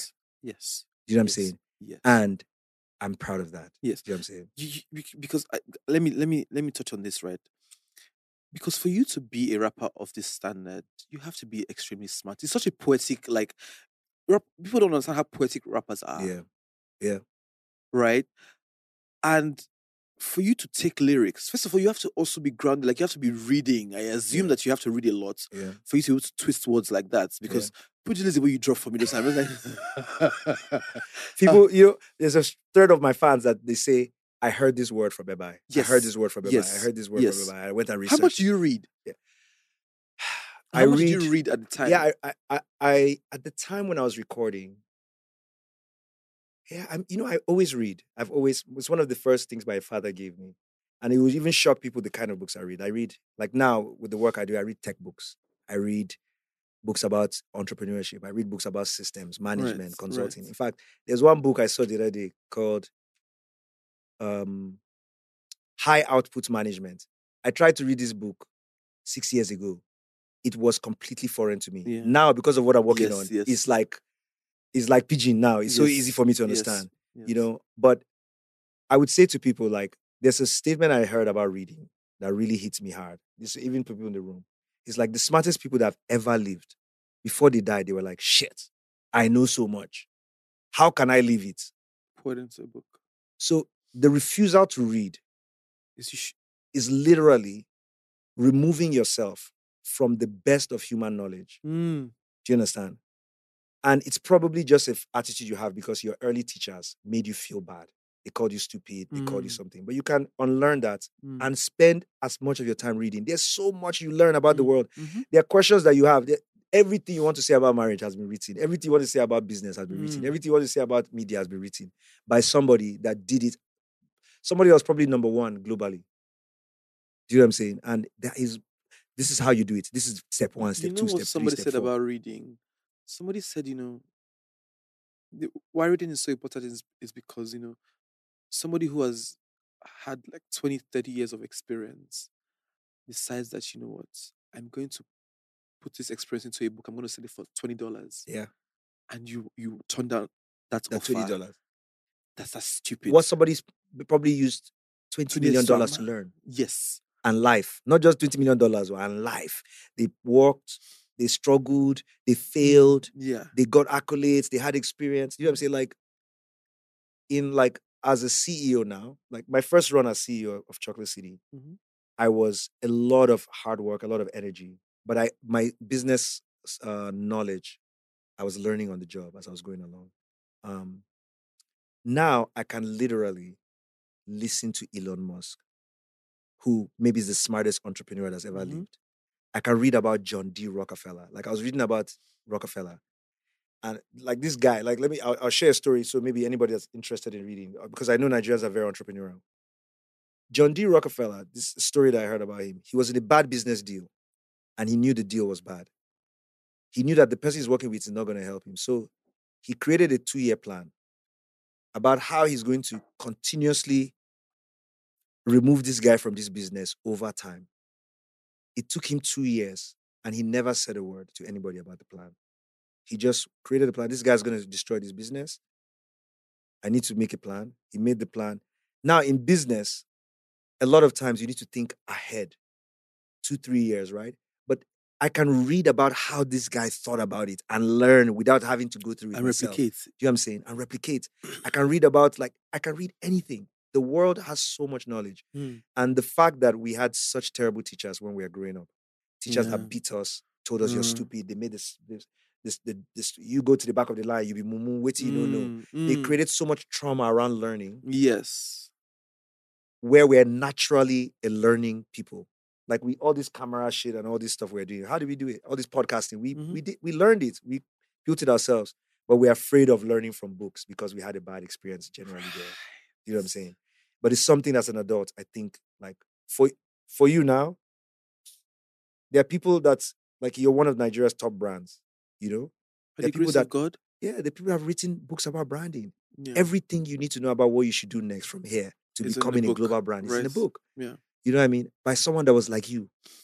Do you know what I'm saying? And went through it. Like the owner of Vogue, the owner of a- all these people, the, all the great, all the greats have everyone, is a memoir or something, Sha.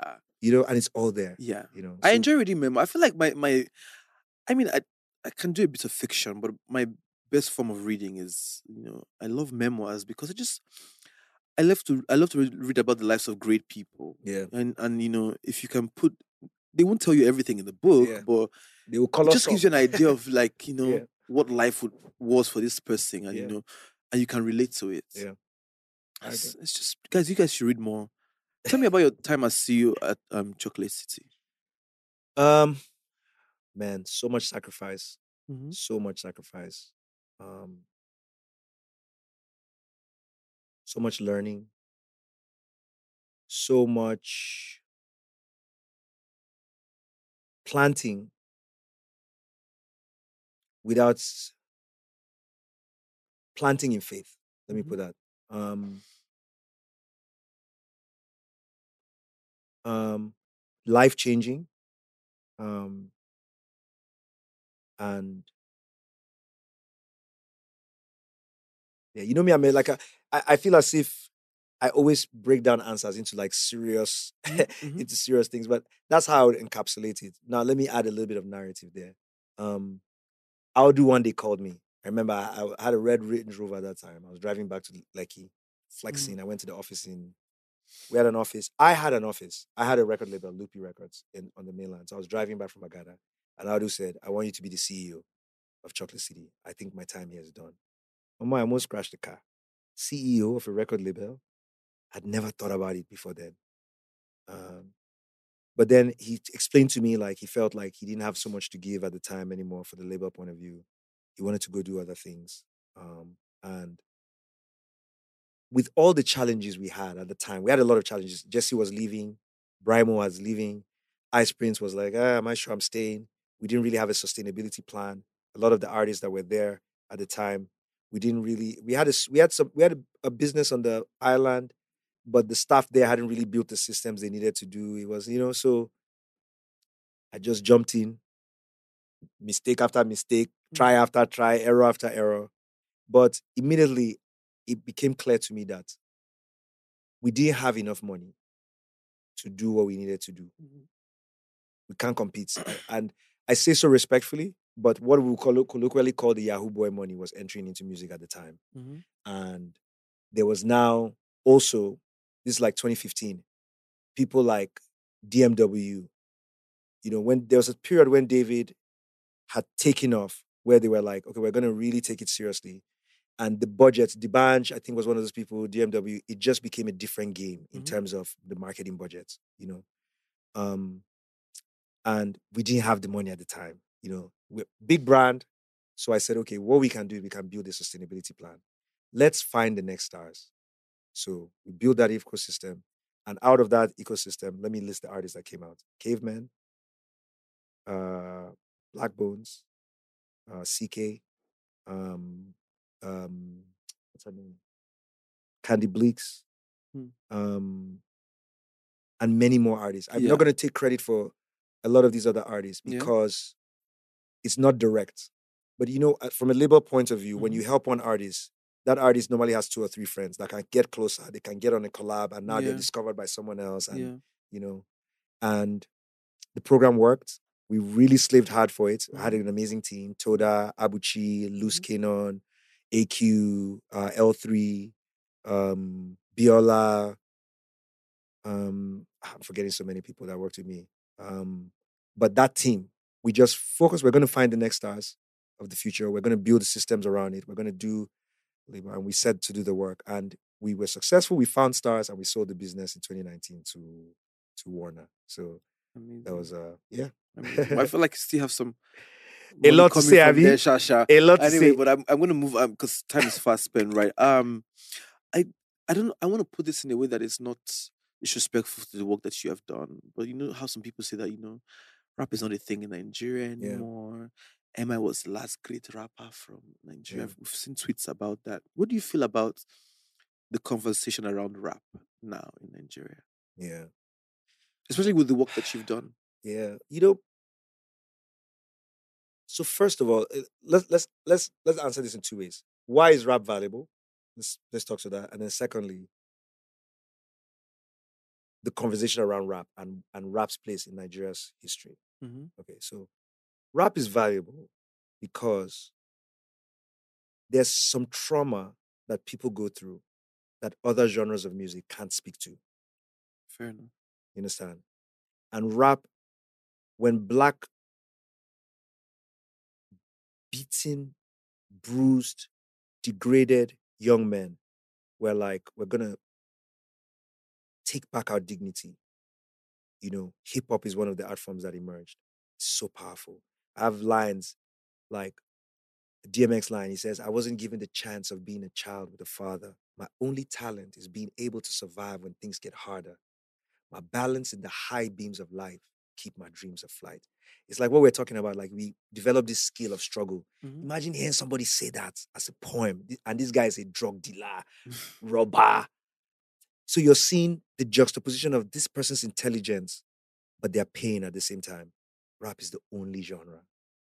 And especially with what we've gone through in our world, the stories of Portable, Reminisce, Vector, Olamide, Dagrin, and what those people have seen and what it means and how they share it with the world is very important. Mhm.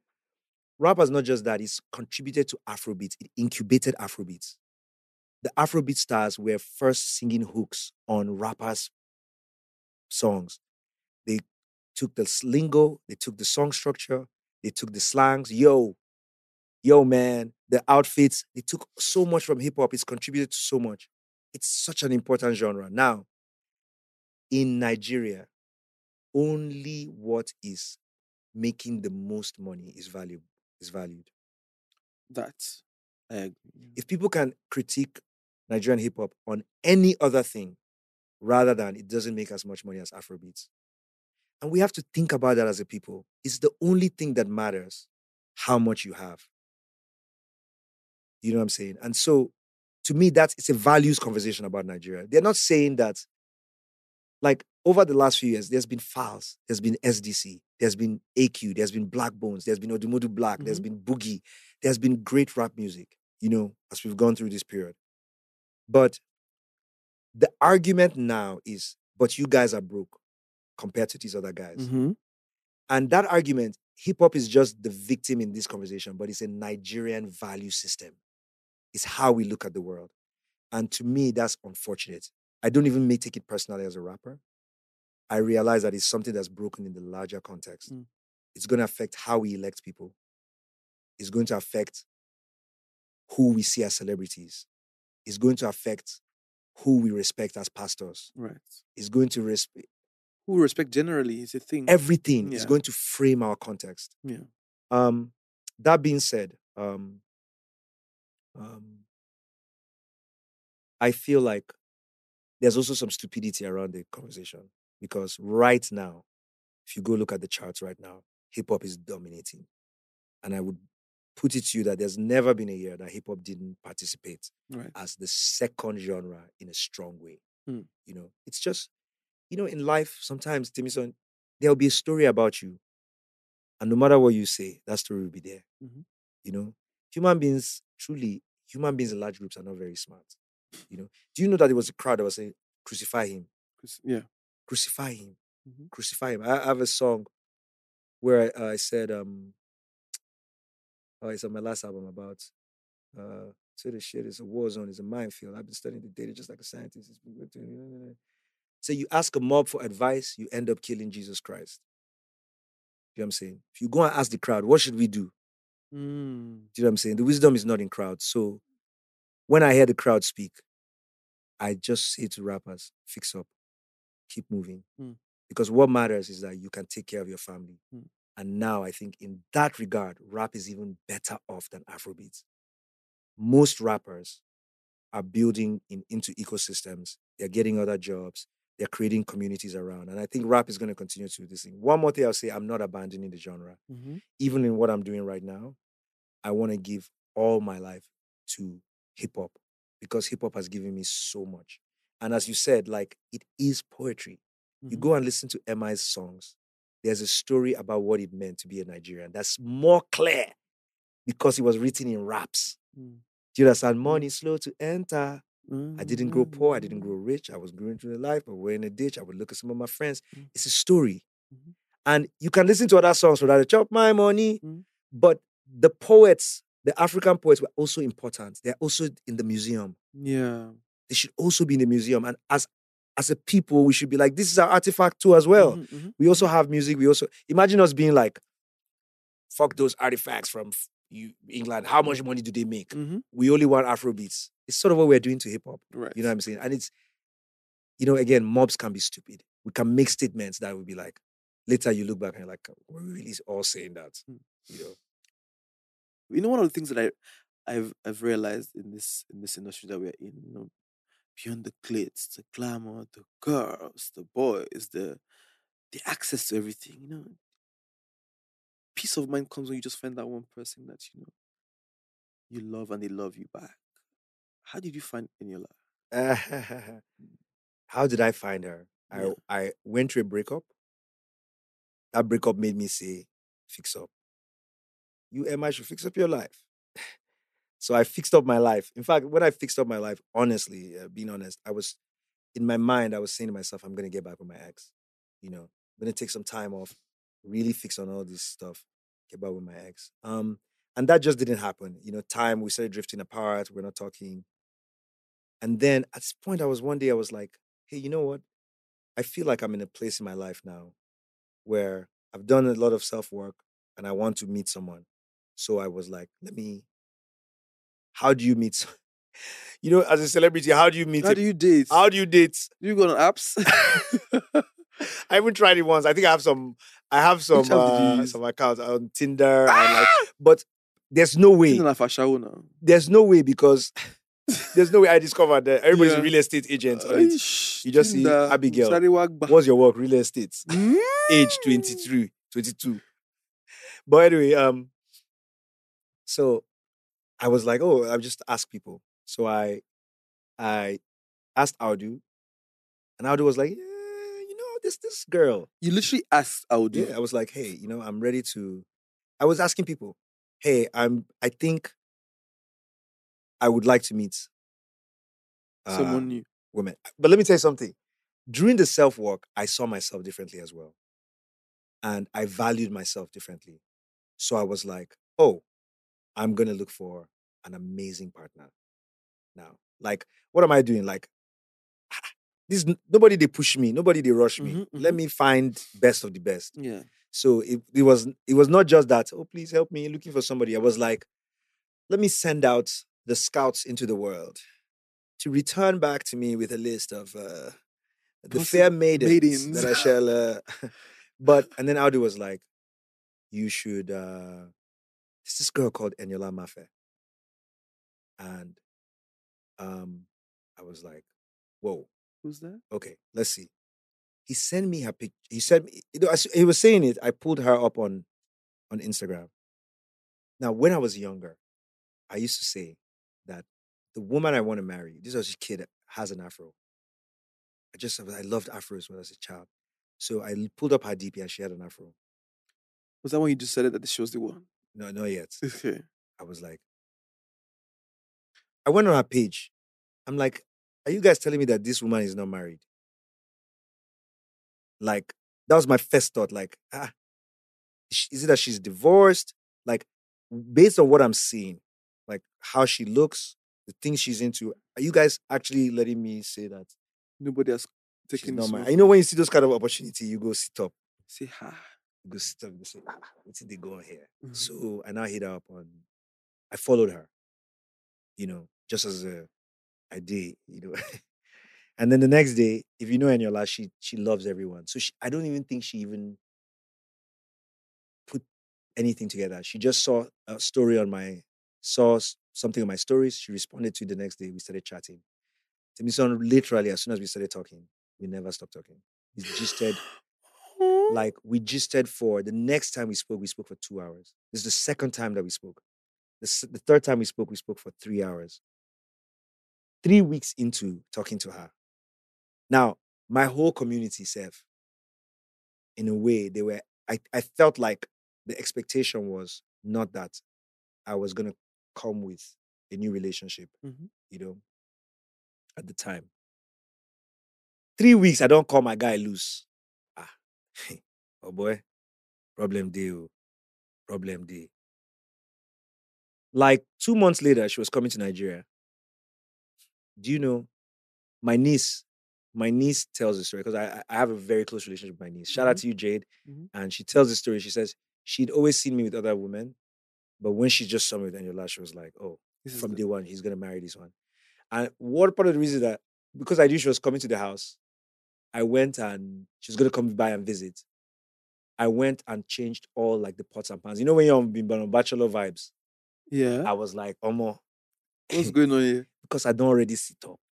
Say, "Na the joke for this for the for this for this same word where we did. hmm So you're really ready to marry. You're ready to settle down and I don't, I don't even know if I thought it was going to be a my marriage. I didn't think it in that way. But when I saw, when I met Eniola, I realized that I just met someone whose story I wanted to continue being part of. And that's just what marriage is. Marriage is not telling people, okay, we've agreed this. Mhm. Do you know what I'm saying? And so everything then just flowed from there. Mm. Like up till last night, we were talking about it and we are just like, she Mm. was talking about our friendship, you know, and it's like, hey, I enjoy being your friend, you know. Um, and that's the way I look at it. Like I tell most young people, I, I'll say so to you too as well, about relationships and marriage. And let's let's not even use the word marriage here, because I realize that many people watching it have different have different uh, experiences of marriage. So the word means different things to many people. What I'm talking about is being a committed long-term relationship, right? I tell young people and all of you guys here, that feeling that you feel that am I alone in this world? Is ever anyone ever going to get me? Is anyone going to understand me? That's where I am. oh. No one is Oh. ever going to understand you. Yeah. You are actually alone. a rude shock. I'm And shocked. The more, the quicker you can accept that as reality, the more mature you'll be about life. Now, no, it's nobody's job to understand you because they can never. But now that you know you're alone, it actually makes sense for you to have a teammate. Like if you have to go through life alone, it would actually be better for you to convince one other person to be like, hey, can we team up? I know you're alone, I'm alone too. These are my likes and, and wants. These are, let me see your likes and wants. Can we reach a negotiation and just look out for each other, both of us alone? And that if you look for a partner that way, your relationship would be even more healthy because you're looking for things that are actually going to help you on your life path down the line. Mhm. And so because I was looking in that perspective, like I'm looking for somebody who's who's going to walk with me on my own journey in life. When I met her and I just saw her own pathway, it was very very very very easy for us to look and look at the plan. I remember we were so much in love in our first year that we used to have these moments where we would ask each other, Are we infatuated? So we'll go online, we'll print out a list of things and be like, Is this just is this just dumb love? And we'll go through say, if it's dumb love, then this will happen. We're like, are we this? They will say, okay, we're not. Okay, this may be real love, you know, um, because we were it was just such a strong feeling. But one year into marriage, I would say that um I'm lucky.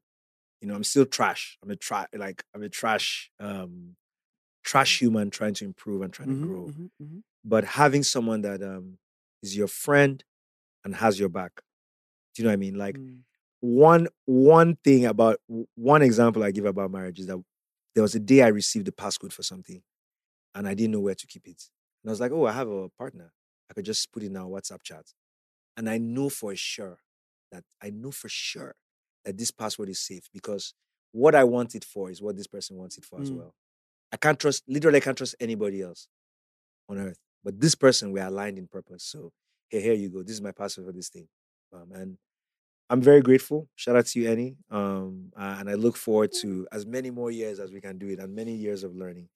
I love a good love story. Ah. you know, it's so cute. Like to hear you I, I talk felt like about. I felt like I was being so boring about it. I'm breaking it down. I'm making no, it like but, but you know, it's so beautiful to see. Like, and I'm beginning to learn how important finding love is, and you know, but you know, one of the things that really stuck out for me that you were saying is that you know, friendship is so important because there are days where you're not in love, Yeah. but that person is your friend. Yeah. So you look out for your friend, you care about your friend. Yeah. But does it? What changes when you get married? Because you know, it's one thing for you to be dating and having a great time and being in love. I mean, be infatuated, right? But marriage is the seal. Like we're in this together. Yeah. Vows have been taken. Yeah. if I'm to be honest with you guys, I would say that I think the real change in marriage is the cost of divorce. Like once you marry, you can have any argument single people can have. You can behave anyhow single people behave. It's your choice, it's your life. However, if the other person says, fuck this, I'm not doing this anymore, both of you are going to pay a heavy price. The next one year or two years of your life are going to be in turmoil. Mm. And that changes the dynamic of every argument you have because the stakes are high now, you know. Um, so I find as a man that I, I, have to learn to draw my own boundary in the relationship because if things go too far, whether or not who, whoever's fault it was, I'm still going to pay the cost. I'm going to bear the cost, you know. Um, and I feel like that's a, an area of growth. It's like you have to make up your minds in a committed relationship. There are things I will no longer do. Mhm. Things I've told myself my whole life. If this person does this to me, I will never. And then you are with somebody, person does it to you, and you say, "Do I have 20 million naira, or do I have 100 million naira now to go through a divorce?" Is that how much people? Think about it. You be when you get married, you move in together. you Mhm, start sharing money, you start mhm. sharing accounts. So even in the Nigeria setting where like patriarchy and men own, run everything, like even the cost of her just leaving your house. Let's let's go back to the, the fucked up Nigerian example. I own everything. She's just my wife. Even the cost of just her family members coming, the conversation, like it takes a toll on you mentally, Mm. cost wise. It is actually a visceral process to break away from somebody after marriage Mm. and that's why you shouldn't do, go into it uh, willfully. You shouldn't go into it playfully, because leaving it is very difficult. You know, it's very very difficult. This person has a legal right. Whatever you want to say, the person can say yes, but I'm their spouse, and everybody in the whole world has agreed based on this piece of contract that this Mm. person has a right to. You know, so um, but I would say that that take your time knowing that you're alone. Like you, Timisan, you're alone. oh. You're alone. When you ma- when you marry, All I have is Jesus. when you marry, your partner no go understand you. You go reach time when are you go, you you have to look out for yourself. Mm. You have to take care of yourself. Mhm, You have to be strong. You have to mhm, be patient. You know when that person can't be patient, mhm, when that person can't show up, you have to be the one to show up for yourself Mhm, 1st not mhm. even for the relationship. Um, but most of the time, especially when it really matters, when you have no one else, you'll be like, but I have someone else. Yeah. You know, and having a human being that's on your side Mm. is the most important thing. One human being with you changes the world for you. So it's worth doing. It's married man advice. So hey, love can change people. we have not even spoken. oh. I was I Eh, even lovey dovey. I wasn't. It talking- was I- so it was so deep. Like in a, I'm sure Elila's gonna watch them. Like oh, I just so realized that you. That's the Chocolate City logo on your hat. Yeah, yeah, yeah, yeah, yeah. yeah, yeah. She's I a music gal. You know, I saw it earlier. I didn't even pay attention to it, but now I can see that. Yeah, Mm. that's. Are you at Chocolate City? Okay, I know a lot of people. Um, How can she be at chocolate city and she's sitting down there? No, because now in the workspace, a lot of young people have like. Oh yeah, she's one of those young work- people. Yeah, yeah. yeah, she's So- one of those ones. Yeah. Shout out to CC and the whole family. anyway, so like before I, I let you go, let's talk about the work that you're currently doing. Because I mean, as much as you're still doing a lot of music work, you're also doing work in like advocacy. Yeah. Um, you run an agency now. Yeah. Tell me about that work. Yeah, we're trying to solve a big problem, and the big problem is that creatives are not good with business. Right. they're not good with business, not because they're not intelligent, but because being creative requires for you to spend a lot of time on the creative side of your brain. Mhm. And the creative side of your brain needs freedom. It doesn't need structure. So you have to emerge from your creative side of your brain to come and do sign a contract. You don't know what's going on. You must trust someone. And over time, what those people have shown us that those people take advantage of us. They give us bad splits on contracts.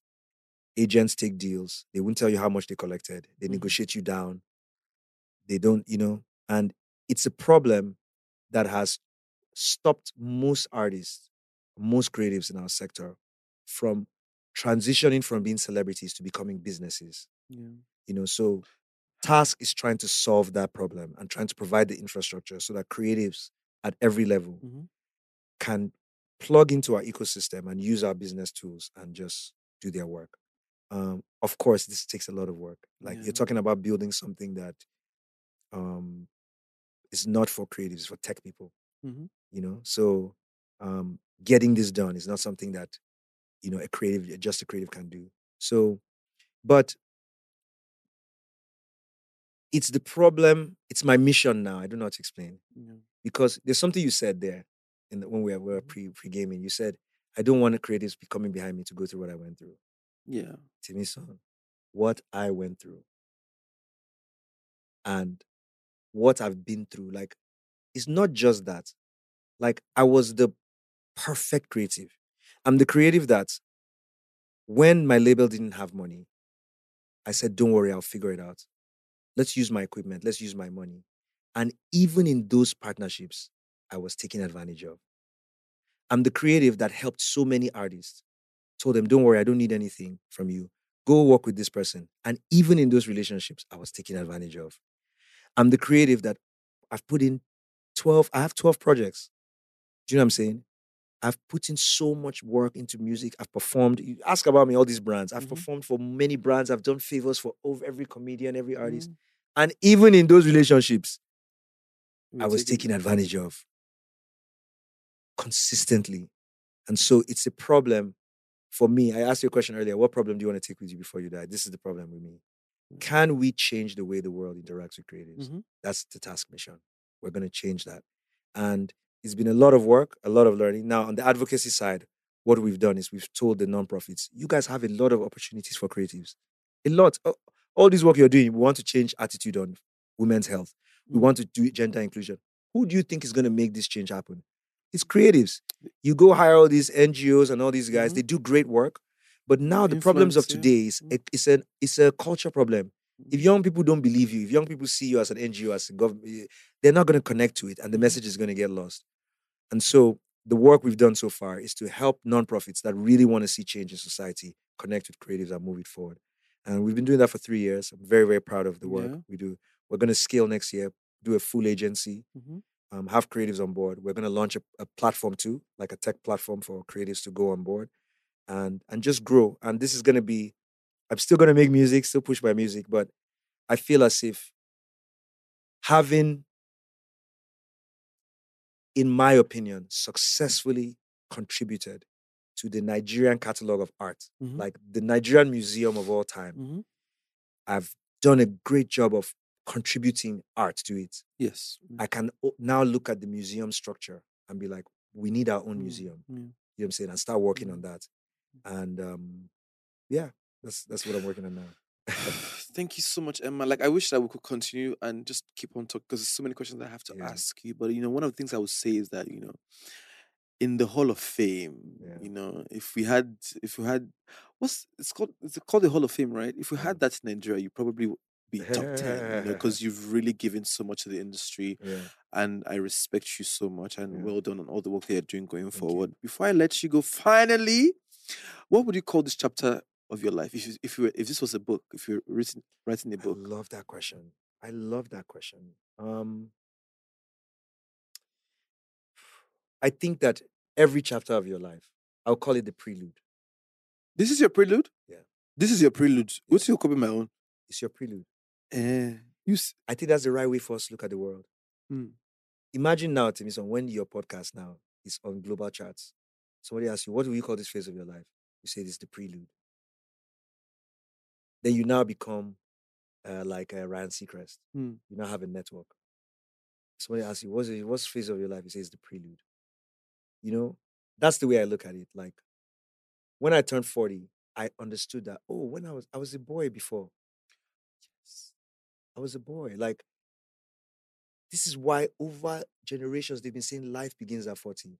They've known it. It's a, like actual wisdom because you, at 30, you're, you're, you know a lot. You say my life hasn't started. I've, tell, I've told you so many times. You know, was it two years ago when Timisan told me his age? I was physically sick. I'm like, how can you be so young you- and so accomplished? I be working, no. I feel like I need to retire by 30. That's why I'm rushing. You can't. But w- are you sure you want to retire by 30? So for 40 years, 40, 50 years. Obi, I just want to marry rich. Do you know, like Mm. marry somebody from like Saudi Arabia? The family doesn't want me to be in the public. I just work in the family business. you, you know, I think you probably hate it. 40 years Don't old. say that.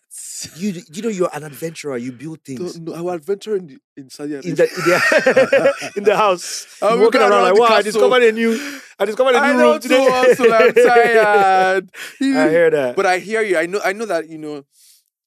Um, I would never be comfortable just being maybe a stay-at-home husband or whatever. But I just we just need the amount of money that would not make us work this Yeah. hard.